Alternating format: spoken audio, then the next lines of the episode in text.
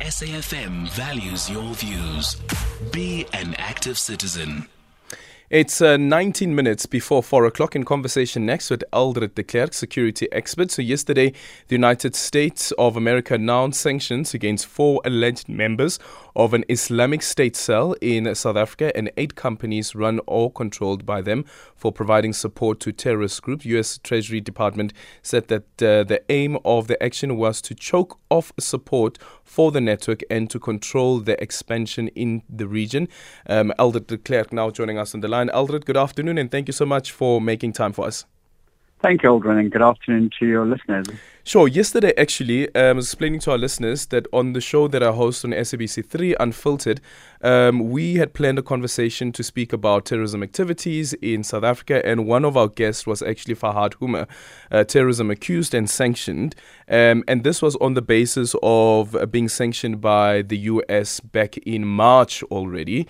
And again, he is on this statement again that was issued just yesterday, literally just a couple of hours um, before the interview. And it goes without saying that he has denied the allegations.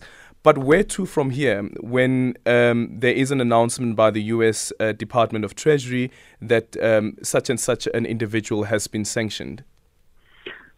Actually, for and for those others who are on the list and for the South African authority, there's very little that they can do. The U.S. has in its own jurisdiction the ability to use its financial might and its institutions to sanction either an individual, and company, or even an entire country and make it hard to do business or sometimes now impossible to do business and have trans, financial transactions with said individuals on the list. What you would hope is that the U.S. provides the South African authorities um, with the necessary evidence to show why they're on this list and why they should be an issue of concern for the South African authorities, working in consort with the U.S. to ensure that we choke off, to use the words, all funding and financial avenues to a group like ISIS, for example. So, so what is it about being a terrorism accused that seemingly makes it different from being a criminal accused? Well, in in this case, they, they were said to be having able through their either their companies, their financial muscle, and all the their access to financial flows to be able to move assets and provide material or otherwise support to a terrorist institution. Now, countries have joined in a pact to ensure that terrorism is not funded around the hmm. world and that terrorism activities are thwarted in partnership with each other where such collaborators are said to be. So the thing about this is that it's, it's much like organized criminality. It's just that terrorism in itself is seen to be a high level threat not only to South Africa, but to other citizens in our country too. Yeah.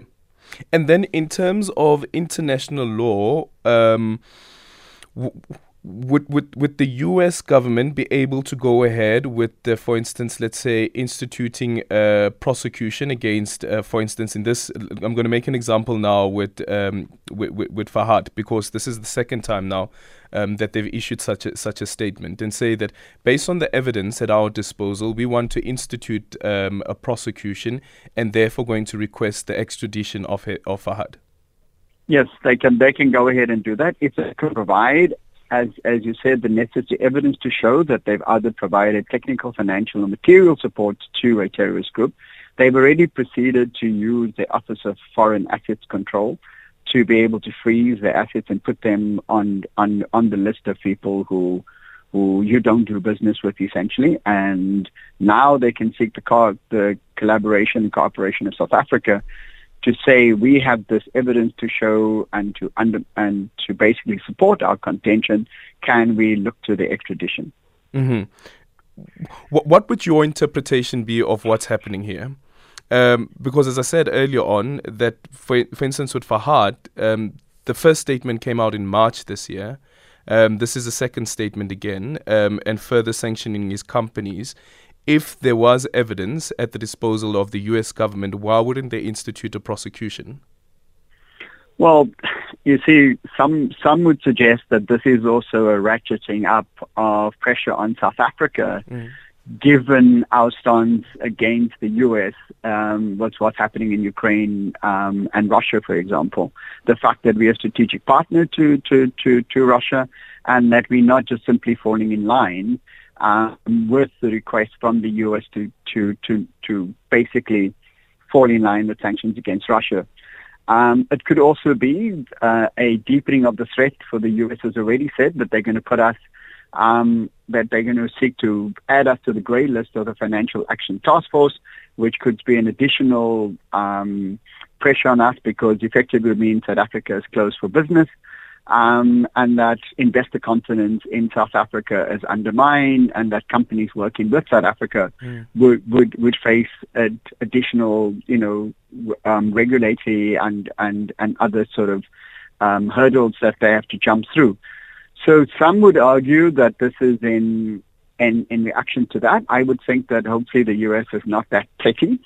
Um, others may say that in fact they are, yeah. um, and that we remember the the, the words of Nelson Mandela, who said that people mustn't forget that their enemies need not be our enemies, and that we're just acting um, to to uphold our, our sovereignty. So, if this is simply, I, I don't think it's simply in reaction to to the to, to the Russia question, but it, it can be that, that that as you say, if there's evidence, why don't they act and why don't they act now? And you would hope that the South African authorities stand fast in saying that if you're going to target our citizens, you must do so on the basis of evidence, and that we will fulfill our international obligations to see, if you seek their extradition, provide us with the evidence, they have a right to go to our courts to fight that extradition. And if our courts, that is independent and sovereign, if they uphold that extradition, then we will extradite them. Yeah, because last week as well at the uh, it was the press club, yeah, the national the national press club. Um, the deputy minister of state security was there, Zizi Kodwa, and in response to that terror alert that was issued by the U.S. embassy, um, his interpretation of it was that. This is um, yet the US again trying to what he calls expand their primary target list because, as he argues, that South Africa is not the primary target for terrorism, while the US could be, but not necessarily South Africa. So, this is basically just um, the US trying to expand that list. Well, look, we, we do have a concern, and as South Africans, we have to watch what's happening in the region. We have ISIS on our doorstep um, in in Mozambique, for example, and SADC has has that alert and are cautious, and they're they're actively trying to engage that arena. Um, we also have active propagation, I mean propaganda from, from ISIS to already say that they have a lot more control and they're making inroads in the region, and we have to counter that. What we would hope the South African um, authorities recognize that South Africa is vulnerable to, mm. to a terrorist attack. I don't think anybody would deny that. Yeah. The whether whether there's a direct threat to our country now, maybe some of us would, would argue not not likely. However, because we cannot determine who it would come from, and we, we, we won't necessarily be able to say what, what, what the targets are. However, there are people within our countries, like U.S. companies, for example, and other such um, such entities that may become targets of attack. So we do have to be cautious.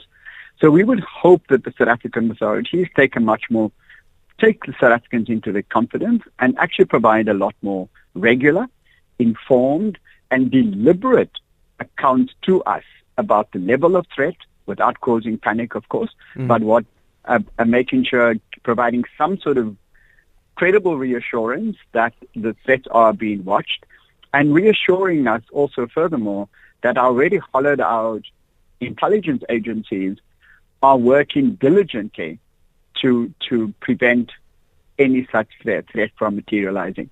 So we do need a determined and and and concerted response from the South African government, both up in terms of providing public leadership on the matter so that we can understand that we are safe.